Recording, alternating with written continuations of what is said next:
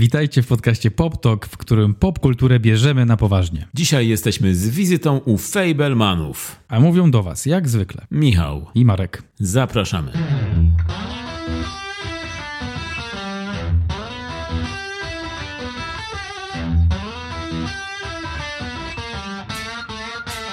Uuu, The Last of Us trafiło na platformę HBO Max. Globalnie, globalnie możemy, to znaczy, że możemy w globalny sposób oglądać według mnie jeden z najlepszych seriali od lat na platformie streamingowej. Z tej wspaniałej okazji y, wypuściliśmy osobne nagrania opisujące moje wrażenia po obejrzeniu danego odcinka. One trochę uzupełniają scenariusz, trochę jest tam anegdotek związanych z moim podejściem do tytułu, moim doświadczeniem z tym tytułem. Próbuję ograniczyć ten content do 10 lub 15 minut, ale zwykle w trakcie nagrywania trochę się to rozciąga, niestety. Mm, Natomiast jak zobaczyłem pierwszy odcinek y, na HBO Max, to uznałem, że świat potrzebuje tego. To tego właśnie brakuje temu światu. Mojego głosu w tej sprawie. Mojego głosu tam nie ma, to jest Marek solo, ponieważ e, nie wysiedziałbym tych pół godziny słuchając go mówiącego o Last of Us, ale za to słuchałem odcinka z przerwami na raty, zjadłem obiad w międzyczasie i muszę powiedzieć, że tak, że polecam, polecam, polecam i pozdrawiam. Michał Miller. Nikt tego lepiej nie mógł sprzedać. Teraz już wiecie, że musicie. Tak, na serio musicie tak. Dużo fanowskiej energii tam czuć i dobrze się tego słucha, także posłuchajcie naszy, naszego nowego cyklu, podcyklu o The Last of Us. Pop cyklu. Posłuchajcie naszego nowego popcyklu. Popsicle. Popsicle by Pop Talk. Nowa seria słodyczy. I te reklamy z lat 90. albo z gier planszowych, albo jakichś lalek. Mamo, ta lalka jest wspaniała. Lalka, lalka, lalka jest wspaniała, kiedy bawisz się. Były takie, no nie takie reklamy. No, dokładnie tak. Dokładnie takie były. Pobaw się ze mną forever and ever. Lśnienie. Woo! Powiedziałeś lśnienie? Lśnienie? To był motyw bliźniaczek stojących w korytarzu. Okej. Okej, dobra. Dobra, myślałem, że... Dlatego, dlatego musiałem powiedzieć ten tytuł, bo wiedziałem, że to było turbo niejasne. Myślałem, że przechodzimy w ten sposób do Spielberga. Możemy naokoło przejść. Lśnienie, blask, światła, lampy na planie filmowym Steven Spielberg. I lens flary i tu dużo Stevena Spielberga, tak, dokładnie. Spielberg, Berg to góra. Szpil po niemiecku to jest play. Tak. All play, no work. O, odwrotnie. All work, no play makes Jack a dull boy. Dalej play równa się szpil, Spielberg. Dobra. Dzisiaj rozmawiamy o Stevenie Spielbergu. E, Człowieku, którego nie trzeba nikomu przedstawiać i nic w ogóle nie trzeba o nim mówić. Możemy spróbować. Spróbujmy nic nie powiedzieć. Spróbujmy przekazać wszystko telepatycznie. Na pewno zrozumieją. Steven by się ucieszył z takiego pomysłu. Zrobiłby z tego film nawet. A co takiego ty byś chciał powiedzieć o Stevenie? Mm, Stefanie? O Stefanie mm, z góry zabaw. No, chciałbym powiedzieć, że jego nazwisko Spielberg, przetłumaczone z niemieckiego Góra Zabawy, to jest idealne podsumowanie jego twórczości. Right? Right? Myślę, że najpierw powstało nazwisko, a później w związku z tym nazwiskiem obrał swój kierunek e, na przyszłość. Nie miał wyjścia. Nie miał wyjścia, musiał być już górą zabawy i robić górę zabawy. Dla porządku, w takim szybkim skrócie powiedzmy tylko, że Spielberg, urodzony jako Steven Alan Spielberg, a urodzony w 1946 roku, mm, jest to amerykański reżyser, scenarzysta, producent, twórca jakby nowego Hollywood, czyli twórca razem z George'em Lucasem, e, z Robertem Zemeckisem, twórca blockbusterów, które przejęły y, po prostu światowe kino i, i stworzyły nową jakość kina rozrywkowego, gatunkowego.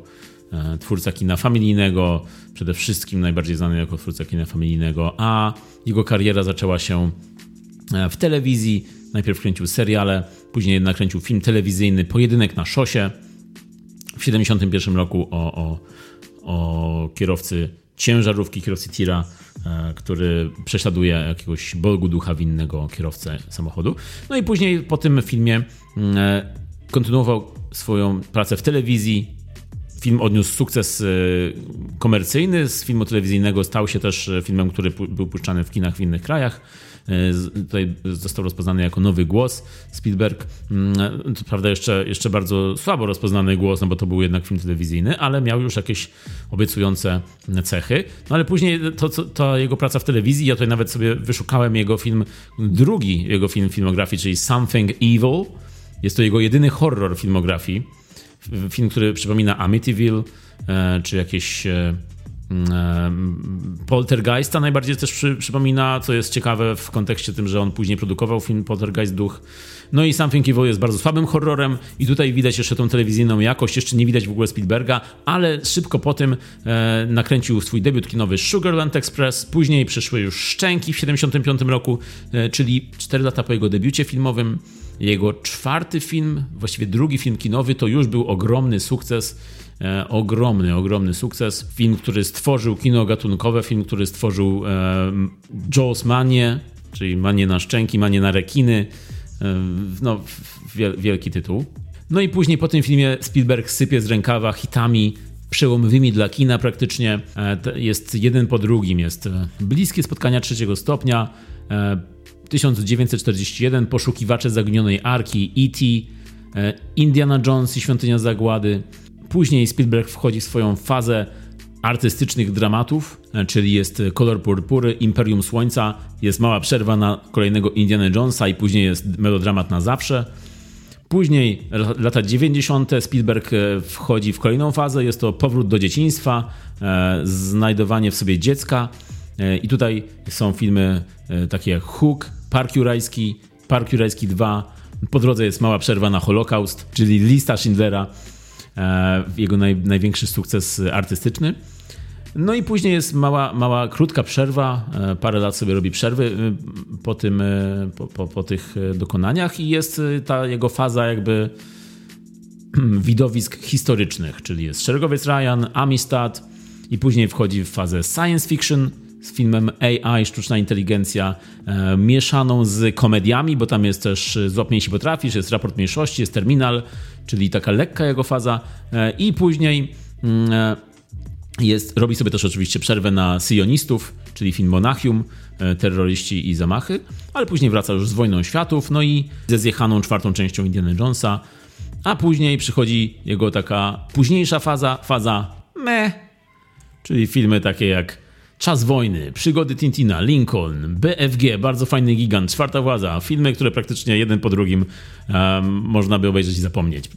To, są, to jest jego ta ostatnia faza, no i nowa faza, która się rozpoczęła, a może ostatnia faza, która zakończyła się i rozpoczęła filmem Fablemanowie. Bardzo mi się podoba faza mech. To wydaje mi się, że to powinno być gdzieś w oficjalnej biografii Spielberga. Ja o to wnoszę. Powinienem być cytowany, tak? Tak, zdecydowanie. Jest faza nowe Hollywood, kino nowego Hollywood, potem mech. Mech Hollywood. No i to jest y, trudny temat, no bo robimy Zawsze w naszych odcinkach zaczynamy od osoby związanej z filmem, o którym mówimy. Zazwyczaj jest to jakiś twórca. I dzisiaj będziemy mówić o jego nowym filmie Fablemanowie. No i co my możemy powiedzieć o Stevenie Spielbergu? Tutaj zostało napisanych tyle książek, zrobionych tyle filmów.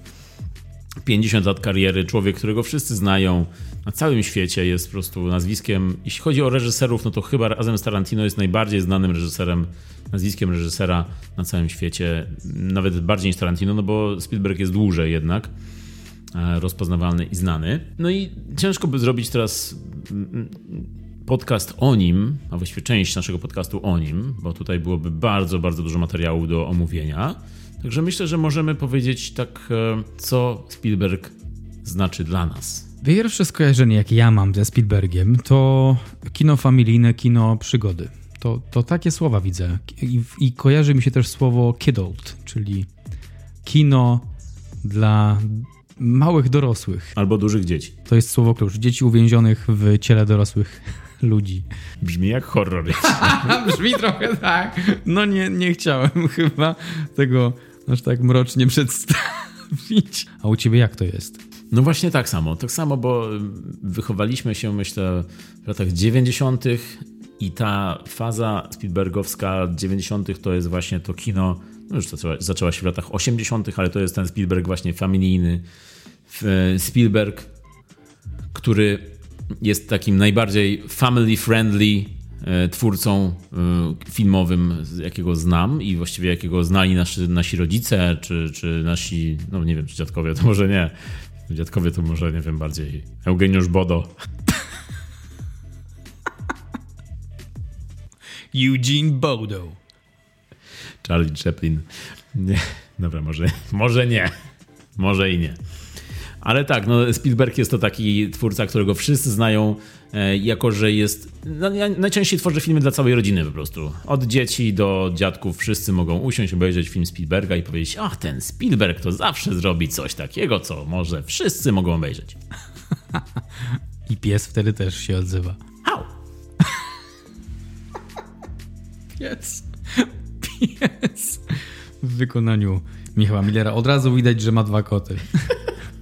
Uf. Zdecydowanie lepiej. No, także, mm, także zawsze Spielberg kojarzył mi się z twórcą, który pamięta, właśnie mówi nam wszystkim, pamiętaj o tym swoim wewnętrznym dziecku, z takim twórcą, który tworzy kino szlachetne, e, kino rozrywkowe, gatunkowe i który dba o zawsze jakiś morał mm, w swoich filmach. Czy myślisz, że ten gatunek, to gatunkowe kino, to jest y, jego autorski gatunek, czy coś, co powiela? Dobre pytanie. No właśnie on razem z Lukasem zaczynali to, to, to nowe Hollywood jako nowe kino gatunkowe. Co jest y, tak naprawdę, no w Hollywood zawsze było takie kino gatunkowe w tym stylu, tylko że oni zrobili z niego blockbuster. Czyli to były filmy za duże pieniądze, filmy widowiskowe, rozbuchane z wyobraźnią i z efektami specjalnymi, z dużym budżetem na efekty praktyczne, a później komputerowe. On jest twórcą, który kontynuuje tradycję e, hollywoodzkie kina gatunkowego, z tym, że wyniósł te tradycje na nowy poziom, dużo wyższy poziom. Mm, on po prostu doprowadził do perfekcji to, co było wcześniej mm, e, pokazywane na ekranie. Już z samym filmem Szczęki on e, wprowadził nową jakość w, kino, w letni blockbuster. No to jest pierwszy letni blockbuster, który po prostu był latem puszczany w kinach, rozgrywał się latem i stworzył jakiś taki szał na, na kąpieliska, na letnie klimaty. na właściwie na unikanie kąpielisk. Taki klimat na zjadanie kończyn. Zresztą nawet przy okazji filmu Szczęki Alfred Hitchcock sam chwalił młodego Spielberga, e, że właśnie jest, pojawił się nowy głos tym kinie gatunkowym i zwrócił uwagę na jego niekonwencjonalne zdjęcia i niekonwencjonalne użycie horyzontu, co jeszcze wróci do nas. Wrócimy do tego horyzontu. No, także, także myślę, że on nie ma jakiegoś gatunku swojego, który byłby jego, po prostu jego typem filmu, Spielbergowskiego filmu. Bardziej jest to, myślę, styl, w jakim, w jakim się posługuje, niż gatunek. Bo on właśnie w filmografii ma wszystkie praktycznie gatunki, oprócz horroru, który właśnie jest bardzo nieobecny w tej e, filmografii. Szczęki? Szczęki są jego pierwszym filmem, który bardziej nazwałbym thrillerem. Nie jest może to horror, ale rzeczywiście jest to film, który ma jakoś straszyć jeszcze, tak? Tym potworem, lekinem. Mm, e, on nie jest jakimś bardzo strasznym horrorem, bo to jest nadal film, który można obejrzeć w gronie rodziny. Może nie tak jak Park Jurajski. Z drugiej strony też jest tam zjadanie ludzi. Jest, są zęby, są paszcze. Jest bardzo podobnie, tak. Ale nadal jest to właśnie taka rozrywka familijna. Z tym, że najbardziej takie with the edge. E, jest to najbardziej thrillerowe, jest tam potwór. Mm, no ale później już te, te klimaty horrorowe wrócą jedynie jak będzie producentem filmu Duch, właśnie Poltergeist w reżyserii Tobiego Hoopera. Tutaj była y, słynna sprawa, którą nie jest do końca jasna, czy Hooper wyreżyserował ten film, czy Spielberg jednak przejął reżyserię i nie podpisał się, ale wyreżyserował większość filmu, bo tam były jakieś afery na planie, ale no w każdym razie nie jest to oficjalnie jego, jego film w jego reżyserii. Ale sceny jakieś pojedyncze, właśnie takie sceny z kina grozy, delikatnego, lekkiego, pojawiały się jednak u Spielberga, czy to w Indiana Jonesie, czy to w E.T., czy w innych filmach Park Irański. No ale nadal jest to człowiek właśnie, który różne gatunki mm, potrafi do, do pokazać perfekcyjnie. Albo też mniej perfekcyjnie, różnie, zależy od filmu. A ty jak myślisz? Spielberg ma swój gatunek? Jest jakby gatunek kina Spielbergowskiego? Myślę, że tak. Trochę nad tym myślałem jakieś 3,5 minuty. Dokładnie tyle, ile się wypowiadałeś. Widziałem, że odpłynąłeś właśnie. tak. I widzę w tym trochę kina autorskiego pod takim kątem, że jego filmy są epickie, one są takie symfoniczne i szlachetne, takie to jest grandiose. I to samo w sobie jest dla mnie pewnego rodzaju gatunkiem. W Fablemanach widzę podobną rzecz, że to jest taka opowieść, oczywiście zaraz powiemy w większych szczegółach, ale jest to opowieść właściwie człowieka. No, dałoby się tą opowieść Spielberga opowiedzieć też w bardzo spokojny, chronologiczny sposób, ale że zajął się tym Spielberg, to nagle to jest po prostu wszystko wszędzie, to jest takie... I znowu mam tą muzyczkę z Parku Jurajskiego, czyli... Widzimy tam ten familijny vibe, chcemy być tego częścią, jak jest burza, to czujemy ten mroźny, wiosenny wiatr na twarzy, te, te liście mokre spadające na naszą twarz, ten, ten samochód jadący po ulicach e, w pośród iskier. Jesteśmy tam w środku tego samochodu i jesteśmy w akcji. I to jest dla mnie esencja Stefana Góry Zabaw. No i właśnie, ta Góra Zabawy to jest e, to, co często kojarzymy ze Spielbergiem, no bo on jednak stworzył dużo idealnego kina rozrywkowego dla mas. I to jest tak, że kogo spytasz o Spielberga, to pewnie będzie miał inną wizję tego kina Spielberga. Jedni powiedzą Indiana Jones, inni powiedzą Szczęki, inni powiedzą Park Jurajski, jeszcze inni Hook, czy Lista Schindlera, no, albo nie wiem, właśnie Szeregowiec Ryan. No to mm. całkowicie inne klimaty są i każdy może mieć swojego Spielberga jakby i to jest myślę ta jego uniwersalność, że on jest takim twórcą uniwersalny, czyli ma film na rano, ma film na obiad, ma film na popołudnie i na wieczór też ma film Także o każdej film... porze dnia i nocy możesz obejrzeć Spielberga. A ma film na noc? Już patrzę, szukam, ja co by tutaj... Już patrzę. To weź w prywatnej karcie, sprawdź, Nie. Michał, a w międzyczasie powiem my, ci, że to my, prawda jest. Może być, może być strefa mroku. Nie? To może. Ewentualnie strefa, ale. Strefa, a może bliskie spotkania trzeciego stopnia. Okej, okay. now you're talking. No i właśnie to jest prawda, bo dla mnie Indiana Jones na przykład nie liczy się za bardzo. Ja nie oglądałem go. Może dlatego, że nie oglądałem go wcześniej, nie został tak ze mną, ale w dorosłym życiu oglądałem i miałem takie mech, e, mimo że to dobre filmy, ale nie został ze mną tak jak na przykład Lista Schindlera, Imperium Słońca, na przykład dla mnie to jest Spielberg, Wojna Światów, Park Jurajski i Złap mnie, jeśli potrafisz. To są, to są moje Spielbergowskie typy. Tak się zapisał u mnie. Czyli przechodzimy teraz właśnie do naszego jakby topu Spielberga, tak? Bo, bo kolejnym naszym punktem na liście, który chcieliśmy wam zaproponować, za, który chcieliśmy wam zaprezentować, to są nasze ulubione filmy z, z bogatej filmografii Stevena Spielberga. Czyli mówisz, że u ciebie są to jednak późniejsze lata Spielbergowskie. Tak, zdecydowanie. Pojawiły się tam szczęki też. Szczęki pamiętam. Ale na przykład nie widziałem bliskich spotkań trzeciego stopnia. W ogóle nie wiem o co chodzi. A jest to bardzo popularny film, along with E.T. E.T. też e, nie pamiętam tak dobrze. Bro, podstawy, no nie? Można by pomyśleć Spielberga. No to nie jesteśmy tutaj różni, bo ja bliskich spotkań też nie oglądałem. A E.T. oglądałem stosunkowo niedawno. No i właśnie są to takie filmy na... Były to takie filmy, znaczy no, jeden został jeszcze na takiej liście niechlubnej e, tych filmów, które nie oglądałem, a właśnie które są takimi klasykami. No i Spielberg e, z, z, filmów, w ogóle z filmów Spielberga, to jest może dobry sposób na um, ugryzienie tego tematu z drugiej strony.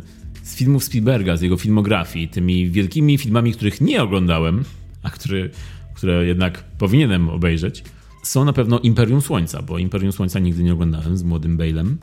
Ty go wymieniłeś właśnie, ale ja właśnie nigdy go nie, nie obejrzałem. No ale Michał, już uznaliśmy niejednokrotnie, że co Bale'o to Bale'o. Tak jest, tak jest. Na koszulkach to nosimy ten tekst, nie? Co Bale'o to Bale'o. Jeszcze na spokojnie możesz wrócić do tego tytułu. Tu odsyłamy was do odcinka, nie wiem którego, nikt nie rozumie oprócz nas. Dawno nie używaliśmy co Bejlo to Bejlo.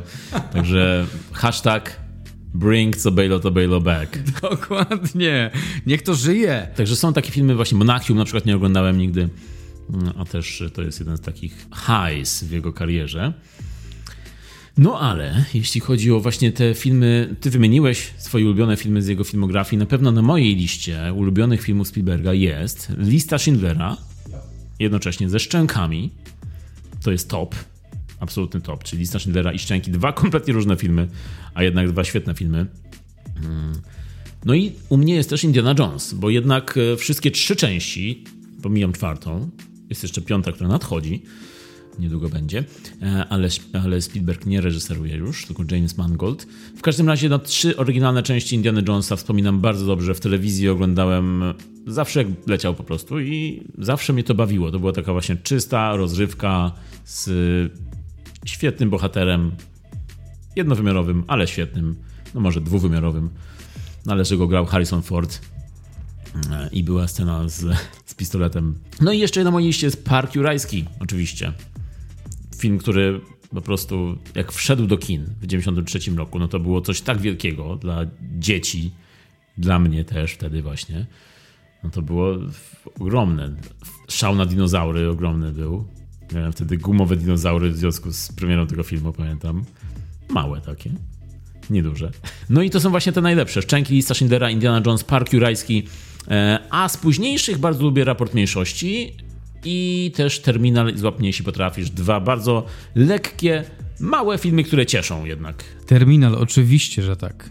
Oczywiście, że Tom Hanks z Krakowzi. I wait. tak mówił tam, pamiętam najbardziej ten cytat. No to I like tą listę. U mnie znajdują się te same tytuły oprócz e, oprócz Indiany Jonesa, ale lista Schindlera jak najbardziej Park Jurajski, Yes Please, Szeregowiec Ryan, Of Course, Złap mnie jeśli potrafisz, Terminal, Wojna Światów, Bra, Imperium Słońca. Ale rzeczywiście pominąłem Szeregowca Ryana, a też powinien być na mojej liście, bo jednak Szeregowiec Ryan to wielki film. Szczególnie technicznie, wizualnie, no, no widowisko. Ale tak jak mówiliśmy właśnie, Spielberg to jest człowiek, który dba o to dziecko w sobie, dba o to, żeby przekazać nam, że pamiętajcie o tym wewnętrznym dziecku. No i też człowiek, który pracuje często z dziećmi, człowiek, który zrobił film Hook, czyli nową wersję Piotrusia Pana i tam też było wielu dziecięcych aktorów. No i zresztą często u niego są dziecięcy aktorzy, y, z czego też on słynie, że on dobrze pracuje z dziećmi, ale też dla dzieci wiele robi w swoich filmach, no bo oprócz tego, że Hook to jest właśnie film skierowany dosłownie dla dzieci i dla dużych dzieci, no to na przykład kiedy odnawiał film E.T., to cyfrowo usunął broń agentów w tym filmie i zastąpił broń krótkofalówkami. Czyli w nowej wersji filmu E.T. już agenci nie trzymają strzelb, tylko trzymają krótkofalówki, kiedy chcą złapać E.T., a w starej wersji trzymają strzelby normalnie w ręku. Ale to strzelają tymi krótkofalówkami, czy w ogóle nie, nie strzelają w filmie, tak? Nie, nie używają, tylko trzymają, ale Spielberg stwierdził, że to jest film dla dzieci i w filmach dla dzieci nie powinno być broni. I on bardzo, jest taki bardzo wyczulony, właśnie bardzo zwraca uwagę na, na, na dzieci. Mm. Mm. Okay. I na tę niewinność, co za tym idzie, no bo ta niewinność u niego jest bardzo ważna też w filmach, zresztą w Fablemanach też wróci zaraz ten temat. Kiedy myślimy o Spielbergu, no to myślimy też o kinie nagradzanym często, bo jednak to jest twórca szanowany, uznawany, um, zwłaszcza w Hollywood, gdzie zdobył już Złote Globy za te swoje ważniejsze filmy, na przykład Listę Schindlera, Szeregowca Ryana i ostatnio za Fablemanów. E, no i zdobył też e, te najważniejsze nagrody Oscary za Listę Schindlera i za Szeregowca Ryana, czyli te poważniejsze filmy jego były mm, e, tymi najbardziej docenionymi przez Akademię. Ale wiadomo, że te, te bardziej rozrywkowe, takie jak E.T., takie jak Poszukiwacze Zaginionej Arki czy Bliskie Spotkania Trzeciego Stopnia też były doceniane, tylko że za kategorie techniczne. I a propos nagród i a propos Oscarów, no to ostatnio w ostatnim odcinku rozmawialiśmy o Rubenie Östlundzie i jego filmiku z oglądania nominacji Oscarowych, no to Spielberg jest protoplastą tego, bo on, wyobraź sobie, że jest filmik na YouTubie, kiedy Spielberg w 76 roku ogląda ogłaszanie nominacji Oscarowych i też są jego reakcje, jest jego reaction video, e, kiedy Szczęki e, są nominowane i on po kolei ze swoimi tam znajomymi ekipą filmu e, słucha i reaguje jest wielki zawód, kiedy on nie zostaje nominowany za reżyserię. I film jest nominowany za scenariusz, za, za, za coś tam jeszcze. I on reaguje, że nawet nie za efekty, nie za reżyserię. Jest taki wielki zawód na jego twarzy wtedy widoczny i mówi właśnie, komentuje prosto do kamery, że widzicie, tak wygląda commercial backlash, że jego film odniósł tak wielki sukces komercyjny, że nie chcą go nawet nominować do Oscarów. I jest tak, widać u niego taką, taką e, zawiść z tego powodu. To jest ciekawe, pierwsze właśnie taki reaction video, jak tam też mówi w tym filmiku Everybody loves a winner, but nobody loves a winner. Ale też widać, że był troszkę taki na początku złote dziecko Hollywood, był taki, że bardzo wierzył w siebie, widać to na pewno. Był taki pewny siebie też i pewny swojego sukcesu. Kaki.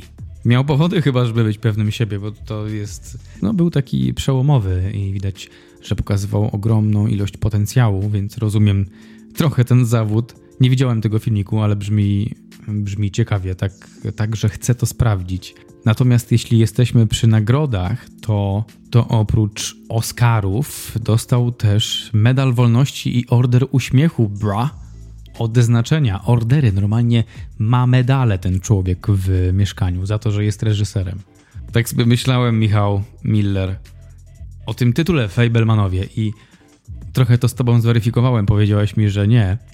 Nawet nie mówiąc mi, że nie, ale odpowiadając na moje pytanie, czy Fablemanowie są pisani Fablemanowie czy Fabelmanowie? No bo jeśli by byli pisani fable manowie, no to wtedy mamy jakieś powiązanie z tym, z tą nazwą po angielsku, no nie? Fable, czyli taka bajka. To by mi się idealnie wpasowywało w styl Stevena Spielberga, ale to nie jest fable manowie, tylko fabel manowie. Tak, ale na myśli Spielberg miał właśnie słowo bajka, Fable.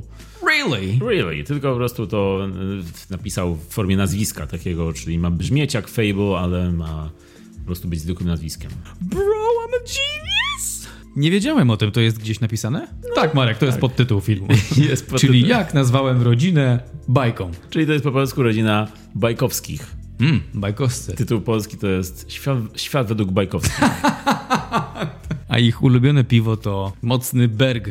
The Fablemans, czyli właśnie ma to oznaczać tą, tych bajarzy bajkowskich. Z tym, że rzeczywiście ten, ta nazwa, nazwisko rodziny Fablemanowie, The Fablemans, mm, to jest nazwisko wymyślone przez Spielberga E, i Tony'ego Kushnera, scenarzysta, e, ale to wszystko jest taka tajemnica Poliszynela, bo ten film nazywać się powinien tak naprawdę The Spielbergs, czyli to jest rodzina Spielbergów e, i to jest jego życie, jego dzieciństwo, jego rodzice i, i rodzeństwo. Mm, tylko, że po prostu pod inną nazwą. Wszystko jest ubrane jako, jako opowieść, jako bajka, ale to jest rzeczywistość jego. To mój rap! To moja rzeczywistość! Tak, właśnie w pewnym momencie y, Fablemanów właśnie dziwiła mnie ta scena. Czemu Spielberg nagle zaczyna rap, rapować? To, to mnie zdziwiło. Tak. Tego, tego epizodu w jego życiu, tej fazy Spielberga nie znałem. No i teraz doszliśmy do tego momentu w filmografii Spielberga, po tym wszystkim, co mówiliśmy o Stevenie, kiedy, tak jak inni twórcy filmowi, tak jak inni reżyserzy, um, Spielberg też postanowił opowiedzieć o swoim życiu, e, skierować kamerę na siebie i opowiedzieć o swoim dorastaniu. E, zrobił tak już chociażby ostatnio Patryk Wega. Patryk Wega tak zrobił. No i w dzisiejszym odcinku porównujemy te dwa filmy. Który był lepszy? Tak jest. Myślę, że Spielberg po prostu pozazdrościł Patrykowi stwierdził, że ja też chcę nakręcić swoją niewidzialną wojnę. Chcę mieć dostęp do wiedzy, do której nie ma dostępu 99% społeczeństwa. No i po prostu nakręcił swoją niewidzialną wojnę. Można powiedzieć, że tutaj Spielberg równa się Vega, z tym, że Spielberg ma jednak mniejsze ego, także dołącza do, Spielberg dołączył do tych twórców, którzy właśnie opowiadają o sobie, o swoim dzieciństwie, tak jak Tarantino niedawno, tak jak e, Paul Thomas Anderson, James Gray, Patryk Wega, z tym, że zdecydowanie Spielberg ma mniej takich ujęć, że patrzy w stronę kamery i mówi widzieliście to? to ja zrobiłem. Jak już powiedzieliśmy, Spielberg postanowił nakręcić e, film może nie tyle o sobie, co jednak o swojej rodzinie. To jest o jego rodzicach głównie i o jego miłości do kina. To jest taki list miłosny do kina i do rodziny. No i czekał z tym filmem. Miał już tę historię, ten scenariusz, e, ta, ta, ta, historia chodziła mu już po głowie od lat. E, z tego co mówi, to nawet jego matka mm, zachęcała go, że, żeby po prostu zrobił coś z tym, że to jest materiał na film, mówiła mu już wiele razy, ale on nie chciał zrobić tego, e, dopóki rodzice żyli. No i parę lat temu, bo w chyba w 2017 zmarła jego matka, w 2020 roku zmarł jego ojciec i oboje dożyli późnych lat, bo ojciec chyba zmarł w wieku 103 lata, wow. a matka miała chyba 97.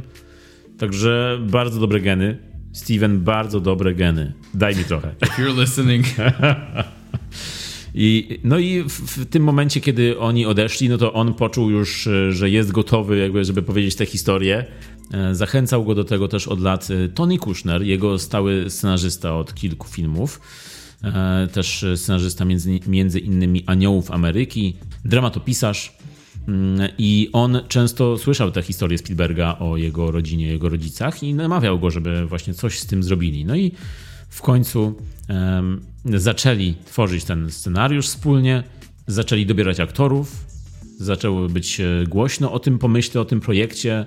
Pamiętam ten, ten, jak się dowiedziałem, że Spielberg tworzy film o własnym życiu, o własnym dzieciństwie. Jeszcze jak usłyszałem, że, jeszcze jak usłyszałem, że Seth Rogen będzie grał jego wujka, stwierdziłem, kurczę, ciekawy, ciekawy projekt, że on, człowiek, który nie kojarzy mi się z takim kinem, robi film opowiadający o sobie i jeszcze właśnie jako współpracownika ma Setha Rogena, nie, taki nieoczywisty casting, jak na dramat także był, był to ciekawy, intrygujący projekt, ale też był to niebezpieczny projekt, no bo to brzmiało trochę jak spójrzcie na mnie, jestem super, zobaczycie jaki jestem fajny. E, jak to zazwyczaj projekty o sobie brzmią tak na etapie e, tworzenia.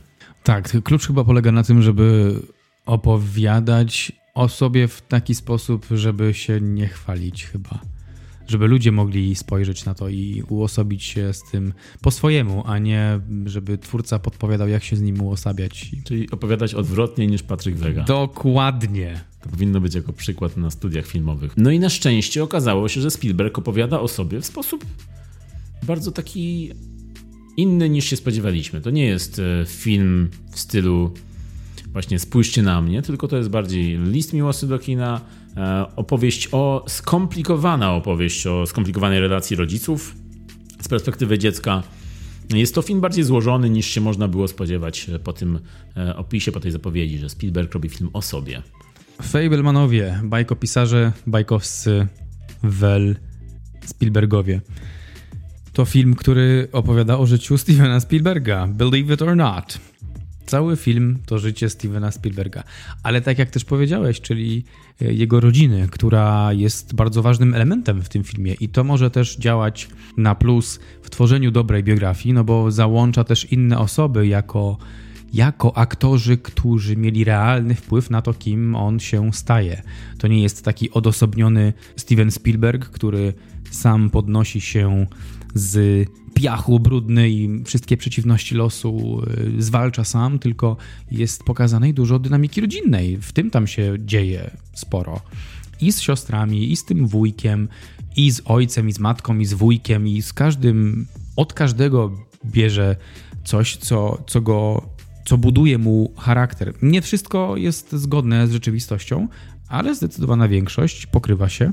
Aż dziwne, że tyle fajnych rzeczy go spotkało. Oczywiście też niefajnych, no bo w filmie dowiaduje się o, o pewnych mrocznych sekretach swojej rodziny.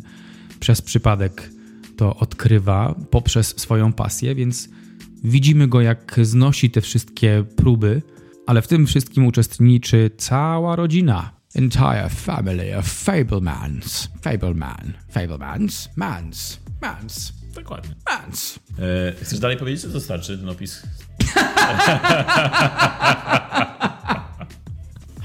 Wystarczy ci już, koleżko?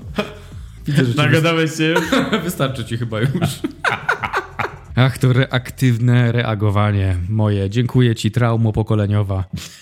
Proszę, proszę Michał, zapraszam, zapraszam. Teraz będziemy mówić bez spoilerów, więc jeśli nie oglądaliście filmu Fablemanowie, możecie spokojnie słuchać, e, a w późniejszej części zapowiemy wcześniej, e, kiedy będziemy mówić ze spoilerami, a taka dyskusja jeszcze nastąpi tutaj. Film rozpoczyna się w 1952 roku, kiedy sześcioletni Steven, właściwie Sami, nazywa się w filmie Sami Fableman. A wiesz, jak ma naprawdę na imię? Jakie jest jego hebrajskie imię? Steven?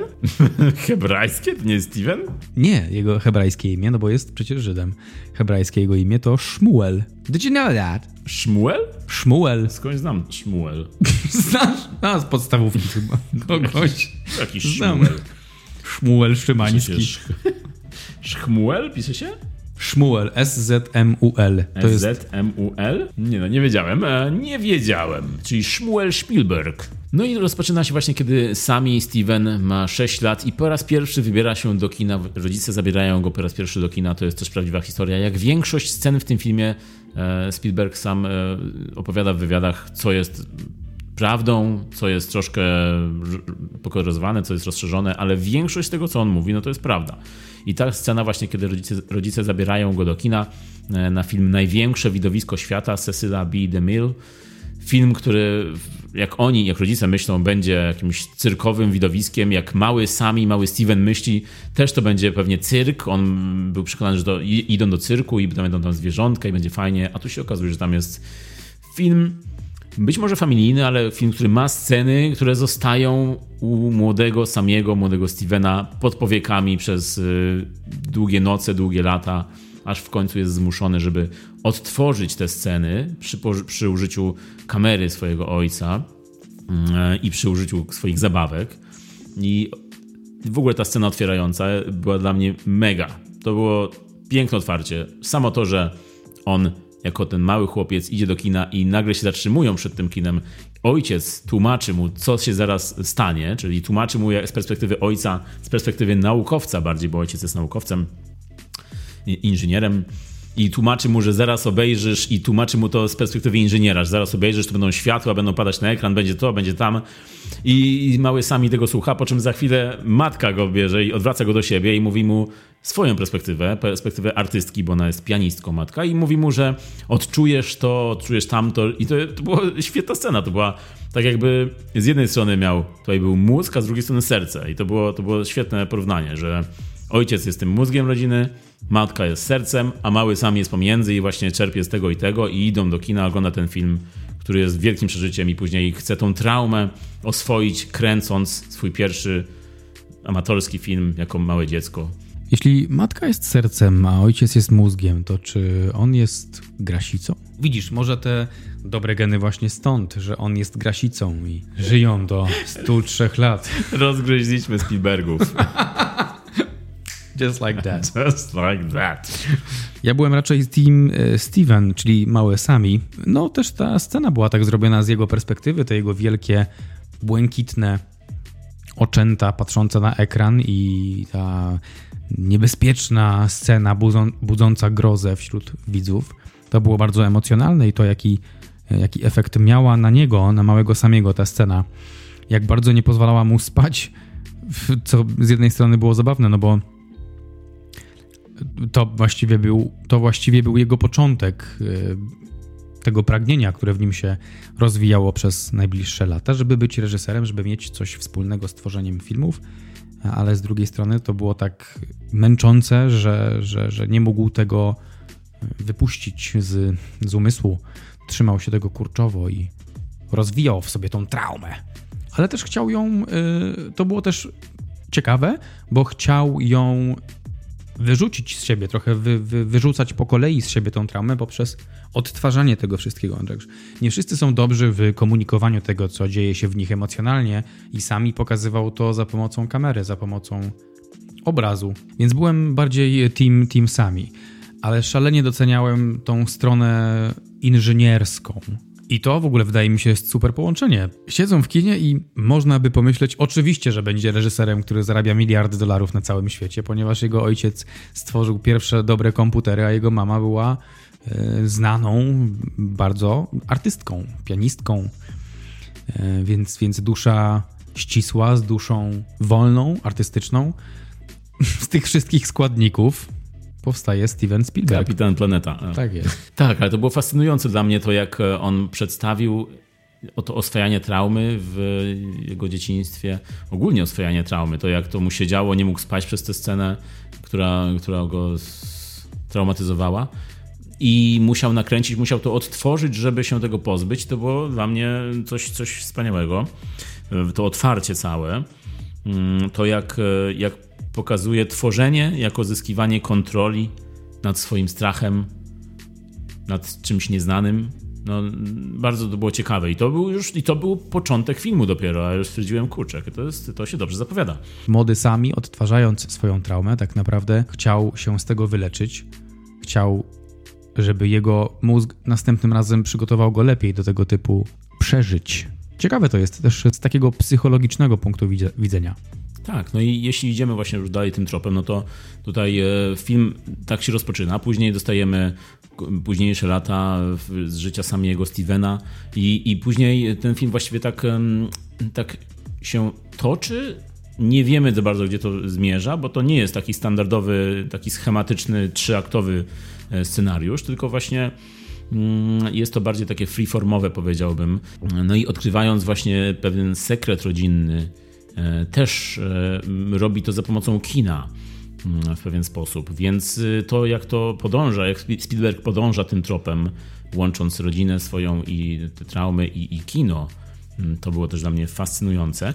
Ale ten, ten motyw terapii e, bardzo tutaj ciekawie zatacza koło, kiedy Spielberg mówi w wywiadach, że ten film jest najdroższą terapią, najdroższą, sens, najdroższą sesją terapeutyczną, bo to według niego to jest 40-milionowa e, sesja terapeutyczna dla niego, dla niego samego.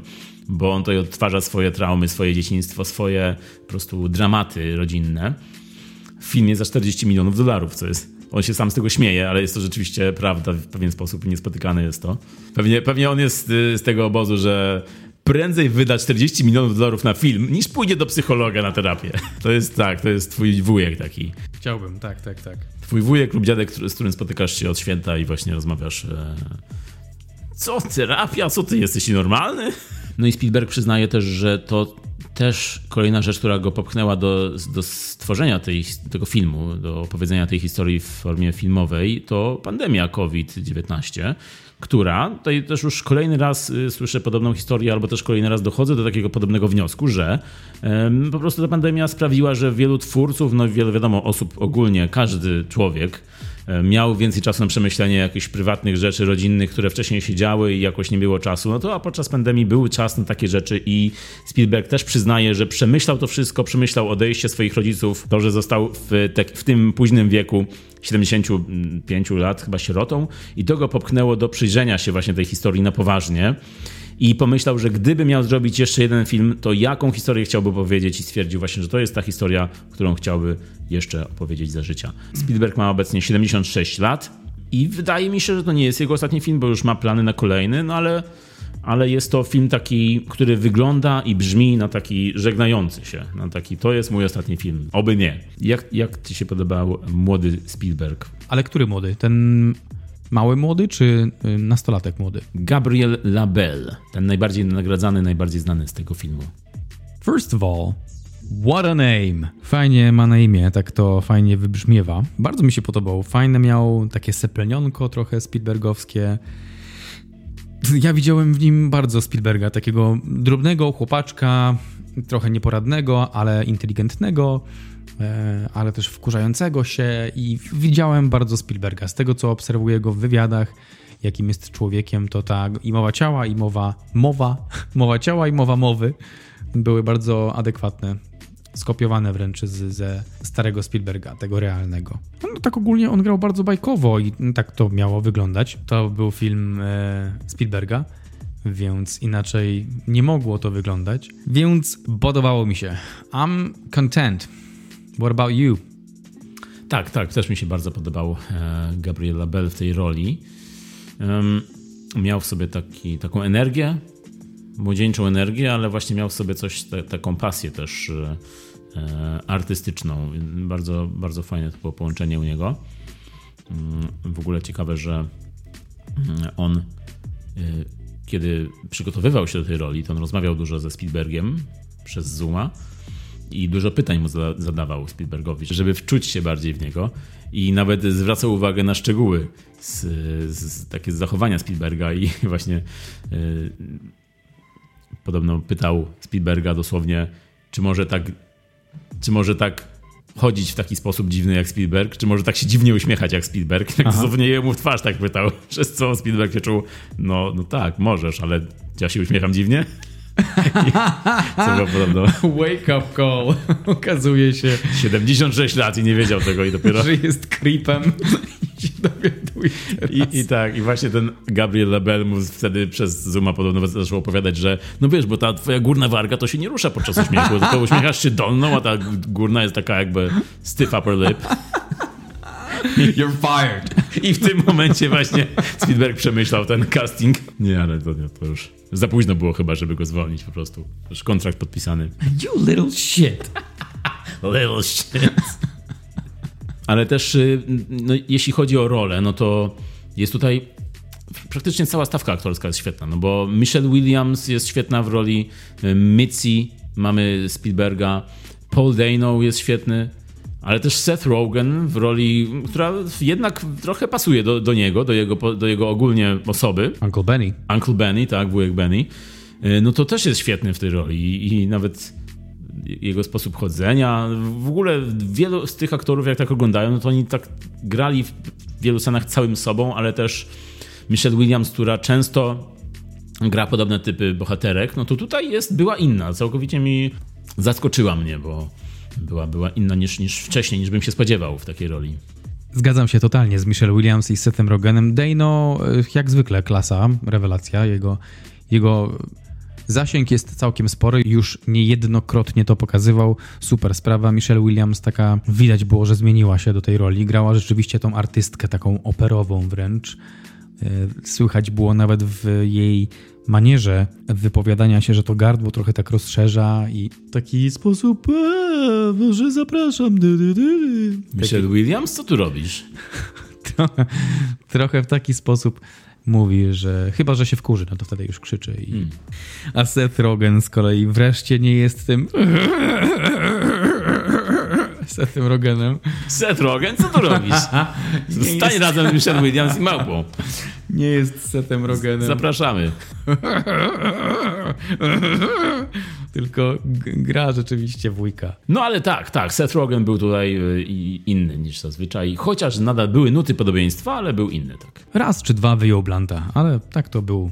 Był wujkiem Benem. Dokładnie. No i jest jeszcze jeden wujek, jest wujek Borys. A, tak, rzeczywiście. Ten starszy brat mamy babci. Tak jest. Judd Hirsch go gra. Pojawia się przez chwilę, ale y, daje super popis. Bardzo fajna rola. No właśnie, dokładnie. Jest krótko, ale intensywnie w scenie, która następuje dosyć późno, ale też y, ustanawia taki no, daje do myślenia głównemu bohaterowi samiemu, wnosi inną perspektywę całkiem w jego życie. Tak, tak. I to był jedyny aktor, który zachował prawdziwe imię i nazwisko z rodziny Spielberga. Tak, masz rację, wujek Borys. Ale jest to sytuacja, którą Spielberg powtarza, że nie miała miejsca akurat ten dialog z nim nie miał miejsca, bo rzeczywiście było to przedstawione tak jak w filmie było przedstawione w scenie horrorowej i rzeczywiście właśnie matka odebrała w, w, ciągu nocy telefon jakby od zmarłej matki swojej i to było coś, co, co się podobno wydarzyło naprawdę i następnego dnia przyjechał tam wujek Borys.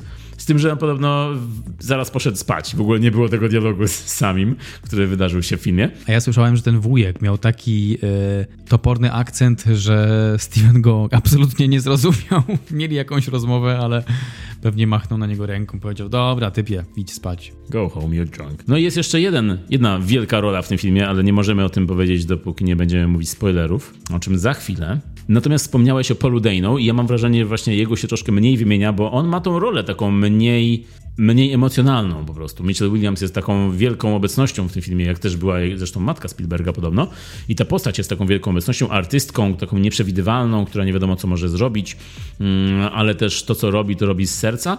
A jednak ten mąż, ojciec Paul Dano jest taki cichy, bardziej zamknięty w sobie i trzyma w sobie te emocje, co Dano świetnie pokazał. I zresztą na koniec ta scena rozdzierająca serce, która jest blisko końca, z jednym takim krótkim dialogiem y, właśnie Paula to było, było, było wielkie uderzenie takie emocjonalne, także on, on e, też był super jak dla mnie, tylko był bardziej taki wyciszony, mniej, bardziej, bardziej stonowany był po prostu. Doszliśmy do tego momentu, w którym wchodzimy na pełnej w spoilery. Więc jeśli nie widzieliście filmu, to najpierw was odsyłamy do kin, żeby film obejrzeć, pobawić się troszeczkę, spędzić miło czas z kimś bliskim. A my teraz zmierzamy w stronę spoilerów, otwieramy wrota. Michał, zapraszam. Dziękuję! Jest tu już Michelle Williams, jest Małpa, jest Seth Rogen, teraz są z nami spoilery. Jest wszystko. Jest ślad na plecach po uderzeniu, jest. Y, wiesz, a właśnie, spoiler. Wiesz, że Steven Spielberg został reżyserem? To jest ten, ten co się nazywa Shmuel? Tak, to jest ten sam, no. To jest ten Shmuel Spielberg? Tak, i to się dzieje na końcu filmu. On staje się reżyserem. To jest spoiler, więc teraz to mówię. Moment przełomowy w tym filmie następuje, kiedy sami odkrywa romans swojej matki ze swoim wujkiem Benim. No i a odkrywa to, oglądając to filmy, swoje domowe filmy nagrane z ich rodzinnego wyjazdu na kemping. Tam e, po tych szczegółach e, dochodzi do po prostu odkrycia, coś jak, jak w, w powiększeniu Antonioniego, też z analizy obrazu, z oglądania filmu, z, z, odkrywa sekret i od tego momentu właśnie zmienia się tutaj kierunek, w jakim film podąża. Jest tutaj mm, dużo poważniej. Mm, Sami staje się takim bohaterem bardziej dramatycznym. No ma ten sekret, który dzieli z mamą, którego nie może powiedzieć. Później wszystko zmierza do tego rozwodu nieuchronnego rodziców, e, który, mm, który z, za który winę na siebie bierze ojciec. I właśnie ta scena emocjonalna z ojcem jest taka, kiedy na koniec kiedy już po rozwodzie właśnie sami mieszka z ojcem i ojciec otrzymują, tak jakby oglądają zdjęcia mm, byłej żony, matki. Mówi... I kochanki. Byłe żony, matki i kochanki. I, on, I ojciec mówi, Paul Dano wtedy właśnie wygłasza taką bardzo emocjonalną kwestię, że, że widać, widać na jego twarzy i w tych pięciu słowach tyle emocji po prostu dopiero na sam koniec. No i, no i dalej sami Steven zaczyna kręcić filmy. To jest też e, piękno tego filmu, czyli część o kręceniu filmów, bo to jest film też o kręceniu, o tym jak fajnie jest kręcić ze znajomymi, z kolegami, o tej pasji amatora, którą odkrywa w sobie sami, który odkrywa w sobie talent. E, I, I w ogóle od początku widzimy, też Spielberg to przedstawia w taki sposób, że od początku widzimy, że on będzie wielkim reżyserem. Mm, może nie jest to najbardziej skromne thing ever z jego strony, ale no, jest to prawdziwe rzeczywiście. Tutaj z Wegą używają podobnych środków stylistycznych. U jednego to się sprawdza, u drugiego niekoniecznie. Dokładnie. No, Spielberg nie grozi nam, że yy, słuchajcie, już więcej filmów nie nakręcę. ale to jest też ciekawa rzecz, że jedni ludzie mają, mają ego, spore ego, ale są w stanie pokryć to ego w, w czynach. Bo są tacy ludzie jak pan Vega, który uważa, że jest najlepszym człowiekiem na świecie i nie dostarcza tego w rzeczywistości, a jest taki Steven Spielberg, który ma duże ego, no bo robi ogromne produkcje, ale, e, ale jest to poparte dekadami sukcesów filmowych, więc, więc wydaje mi się, że on tutaj ma trochę prawo do tego, żeby tak się pokazywać, portretować. Tak, tym bardziej, tak jak powiedziałeś, jest to poparte właśnie czymś więcej. Nie jest to samo taki ego trip, tylko jest to dosłownie po prostu historia, która łączy te wszystkie fakty z jego życia w jeden spójny po prostu film, obraz i z, czy kryje w sobie coś więcej właśnie. On chce pokazać przez to coś więcej niż tylko to, że Spielberg wielkim reżyserem był. I, I no właśnie, no i tutaj wchodzimy w okres jego kręcenia filmów, to jest bardzo, to jest bardzo też ciekawa scena, kiedy on kręci swój jakby pierwszy film, amatorski film wojenny ze znajomymi, z, z ludźmi, z, których zbiera po prostu do, do kręcenia tego filmu, krótkometrażowy film. No i właśnie kiedy on rozmawia z tym aktorem, naturszczykiem i mu tłumaczy, co ma zrobić, też jest to bardzo fajna scena, bo z jednej strony on jemu tłumaczy, a z drugiej strony on też jakby do siebie mówił w tym momencie, bo on jest tutaj świeżo po tym, jak się dowiaduje o tym sekrecie matki i on cały czas nie może sobie z tym pogodzić, nie może się z tym pogodzić i mówi dosłownie do tego aktora, mówi mu, co ma robić, mówi, że żeby traktował tych e, żołnierzy, którzy zginęli jako jego rodzinę, że to jego rodzina i że nie może ich już odzyskać, że idzie z takim wyrazem twarzy, jakby tej rodziny już nie mógł odzyskać. I to jest właśnie taki moment jakby z drugim dnem, bo on jakby też mówił sam do siebie w tym momencie. No i później idziemy do naj, chyba najciekawszego etapu filmu, czyli już kiedy się zbliżamy do końca i kiedy Spielberg sami przeprowadza się do Kalifornii i, i w, zaczyna chodzić do nowej szkoły i tam e, jest jednym z niewielu Żydów po prostu w e, okolicy i odczuwa, że jest ofiarą po prostu e, swoich bardziej swoich silniejszych i bardziej lubianych kolegów. Mm, no i bardziej wysportowanych przede wszystkim.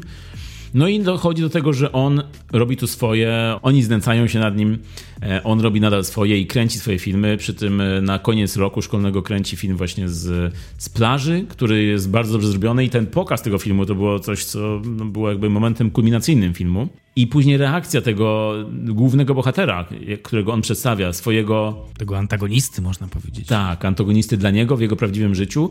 E, na ekranie przedstawia go jako bohatera, jako kogoś większego niż życie. I, i jego reakcja później po tym filmie, kiedy on się wścieka na samiego za to, że on go pokazał jako takiego dobrego.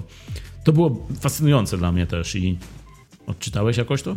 Po raz kolejny Steven, Sami, Shmuel, Spielberg użył kina, żeby wpłynąć na rzeczywistość i poznawać tę rzeczywistość. To, to była też taka scena, taka cała w ogóle sekwencja pokazania Stevena jako tego reżysera, który właśnie się narodził. To były narodziny gwiazdy. To był ten moment, w którym on pokazuje swoje dzieło. Wszystko się zmienia dosłownie. I ten gościu, ten co znęca się nad samim w szkole, podchodzi do niego jeszcze w taki bardziej agresywny sposób i wkurzony mówi do niego, czemu mnie tak dobrze przedstawiłeś, przecież byłem dla ciebie okropny. Tak, no on tutaj e, jakby chciał e, przedstawić go tak pozytywnie, bo po prostu potraktował to też jako film, jako bohatera filmowego i on chciał go bardziej, myślę, że chciał go w taki sposób poskromić może, ucieszyć go. Poskromić, dobre słowo, no, no tak, tak. A tutaj się okazało coś, coś przeciwnego i on był jeszcze bardziej wściekły na, to, na, na, na niego. To była fascynująca scena, którą właśnie mm, tak można różnie czytać, ale przede wszystkim też y, ciekawi mnie podejście Spielberga do tej sceny, który wypowiada się, że to się naprawdę zdarzyło i, i to, było, to była też rzecz, której on wtedy w ogóle nie rozumiał. On te, tego jego zachowania w ogóle nie rozumiał, że był, y, zaskoczyło go to i że był pewien, że on będzie ucieszony, że on ucieszy go w jakiś sposób, tego swojego bully, a, a skończyło się kompletnie odwrotnie i że do dzisiaj właśnie nie rozumie do końca, co tam się wydarzyło. I, i to jest też ciekawe, ciekawe podejście z jego strony. Mm, I też opowiada, że że cała ta sytuacja skończyła się wcześniej niż w filmie. No wiadomo, że tam jest troszkę rozszerzone, ale ciekawostka jest taka, że po latach, po jego pierwszym sukcesie telewizyjnym, po filmie Pojedynek na szosie, ten, ten, ten kolega a właściwie antykolega, zadzwonił do niego, znalazł go w jakiś sposób i zadzwonił. Mówił, hej Steve, czy to ty naprawdę zrobiłeś film Pojedynek na szosie? I podobno Steven Spielberg poczuł takie dreszcze, aż jak usłyszał go, bo nadal miał taki odruch, jak to do swojego oprawcy. No i poczuł właśnie takie zimny pot na ciele i on właśnie mu pogratulował sukcesu i pytał sam u niego i Spielberg pytał co u niego, on powiedział, że jest policjantem w Kalifornii. nice. Ze wszystkich rzeczy. No, także, no ale ta scena wracając, no też oglądałem ją zafascynowany tym, tym, tą reakcją i tym podejściem, a świetne też były dialogi, bo to, że zakończeniem tej sceny był jakby, była wypowiedź Samiego, który mówił, zobaczysz kiedyś nakręcę jeszcze o tym film. Na co ten właśnie kolega się jeszcze też znowu wścieka on, i on nagle poważnie jej cofa to, cofa to, co powiedział. Mówi, nie, nie, nie, okej, okay, nie nakręcę. To było zabawne, no. To było zabawne, tym bardziej, że oglądamy właśnie o tym tak, Tak. To, to, było, to było bardzo fajne. No, ale to była świetna scena która prowadzi nas do jeszcze jednej świetnej sceny, już całkowicie finałowej. Scena z Johnem Fordem, czyli Davidem Lynchem, twoim bohaterem. Może ty chcesz opowiedzieć? Tak, chcę. tak, no jak zobaczyłem Lyncha, w ogóle to była sytuacja, kiedy ja przecież wiedziałem przed premierą tego filmu, że Lynch tam gra. To nie była tajemnica wiedziałem, że on tam będzie, ale kompletnie o tym zapomniałem i, i ten, ten finał, ostatnia scena mnie tak wzięła z zaskoczenia, kiedy, kiedy sami czekał już w biurze właśnie i, i było wiadomo, że zaraz reżyser znany wejdzie do tego biura i wchodzi Lynch i ja mówię, ua, wbiło mnie w fotel po prostu, całkowicie o tym zapomniałem, że on tu będzie. Tym bardziej, że nie było go cały film, więc no i, i, i on się pojawia, jest taką wielką obecnością, jest to świetne cameo z jego strony, jest, e, mówi chyba ze cztery zdania, ale to, że sami wchodzi do jego biura i Lynch jako Ford, który jest, wygląda po prostu bardzo, bardzo podobnie, jest świetny casting tutaj, no to zapala to cygaro, trwa to wieczność i później pyta go o te obrazy, żeby spojrzał na obraz i pyta, co widzisz na tym obrazie i kwestia horyzontu, kiedy horyzont jest na dole, jest ciekawie, kiedy, kiedy horyzont jest na górze, jest ciekawie, kiedy jest po środku, jest nudno jak cholera i mówi now get the fuck out of my office. To było po prostu piękne zakończenie. E, swoją drogą Lynch tutaj z zakulis ciekawa historia. Mm, e, Lynch na początku nie chciał się zgodzić do, do zagrania tej roli, bo uważał, że nie nadaje się do zagrania takiego geniusza, jakim był John Ford. E, I mimo, że Spielberg który, który usłyszał o tym, ten pomysł w ogóle, żeby Lynch zagrał tę rolę, to był pomysł partnera Toniego Kushnera, czyli scenarzysty filmu. I to on wpadł na ten pomysł i kiedy Spielberg usłyszał, no to zrobił wow, to jest idealny casting. I namawiał e, Lyncha długo, namawiał, nawet mówił mu, że on też praktykuje medytację transcendentalną, że też był w skautach, że mają tyle wspólnego, są w tym samym wieku. W ogóle oni naprawdę mają dużo wspólnego, mimo że są z dwóch kompletnie różnych światów. To dopiero przy okazji tego filmu zdałem sobie sprawę, że oni mają sporo wspólnego. No i dopiero Spielberg musiał poprosić Laura Dern, e, która jest bliską przyjaciółką Lyncha i ona dopiero namówiła Lyncha. Lynch powiedział, że się zgadza, ale ma dwa warunki.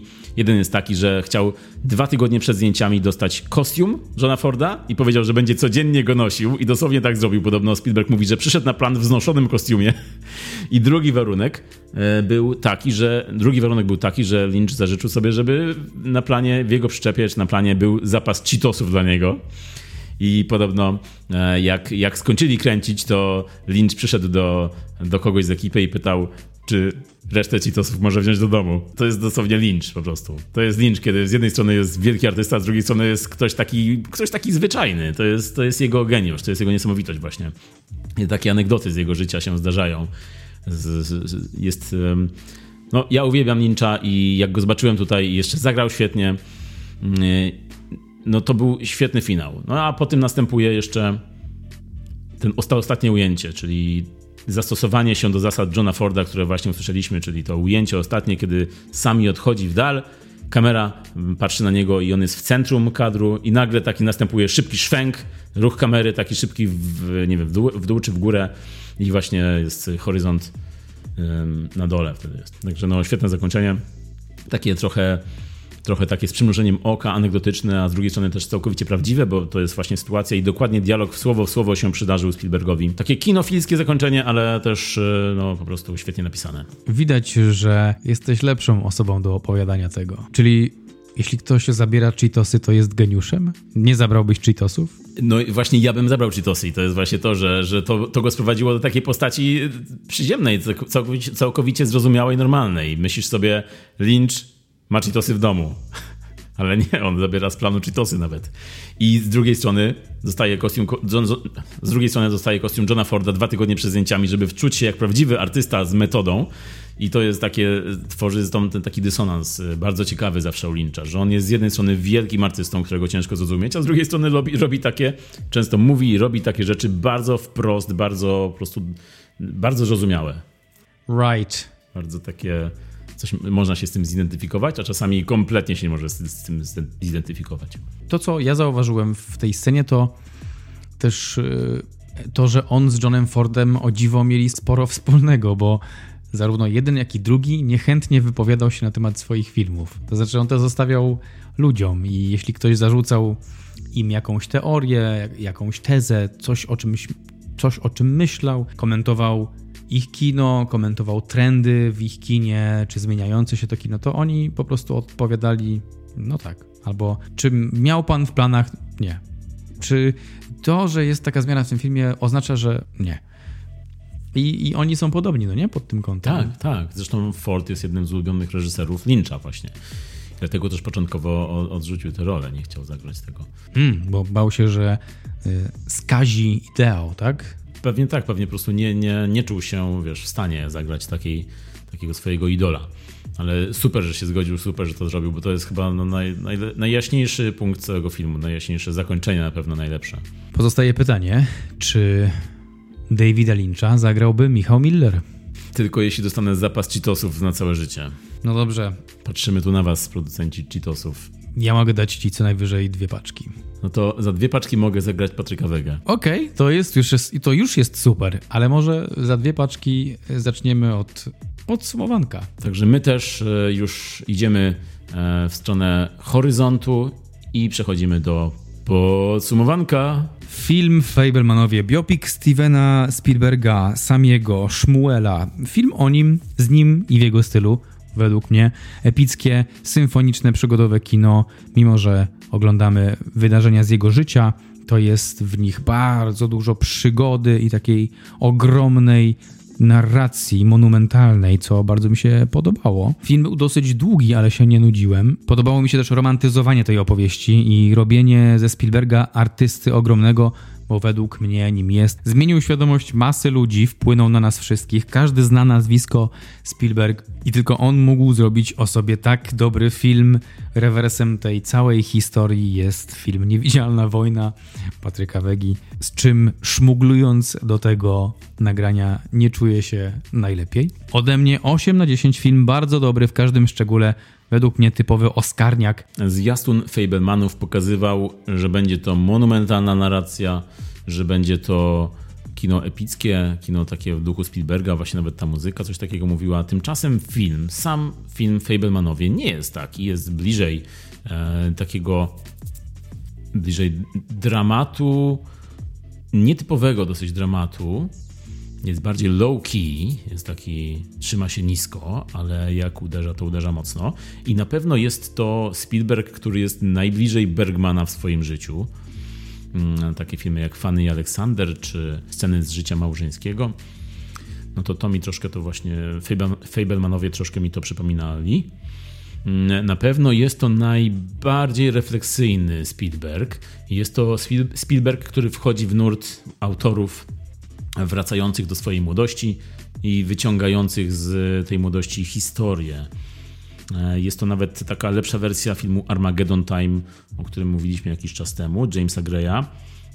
No, Spielberg zawsze był znany z tego, że jestem przykładnym tatą, e, głową rodziny. Rodzina była zawsze dla niego najważniejsza. Tutaj poznajemy jakby origin story i Spielberga i właśnie tego jego podejścia do kina, do życia, mm, to jego podejście, że sztuka może cię uratować. E, tutaj jest to dosłownie pokazane, że sztuka, kino może być terapią, może być katarzis. W tej historii Spielberg wybiera wspomnienia ze swojego młodego życia i łączy je w historię spójną, e, kryjącą w sobie duże pokłady mm, emocji, ale też pokłady mm, kinofilskiej energii i pokłady rodzinnej energii, rodzinnych relacji i dynamiki.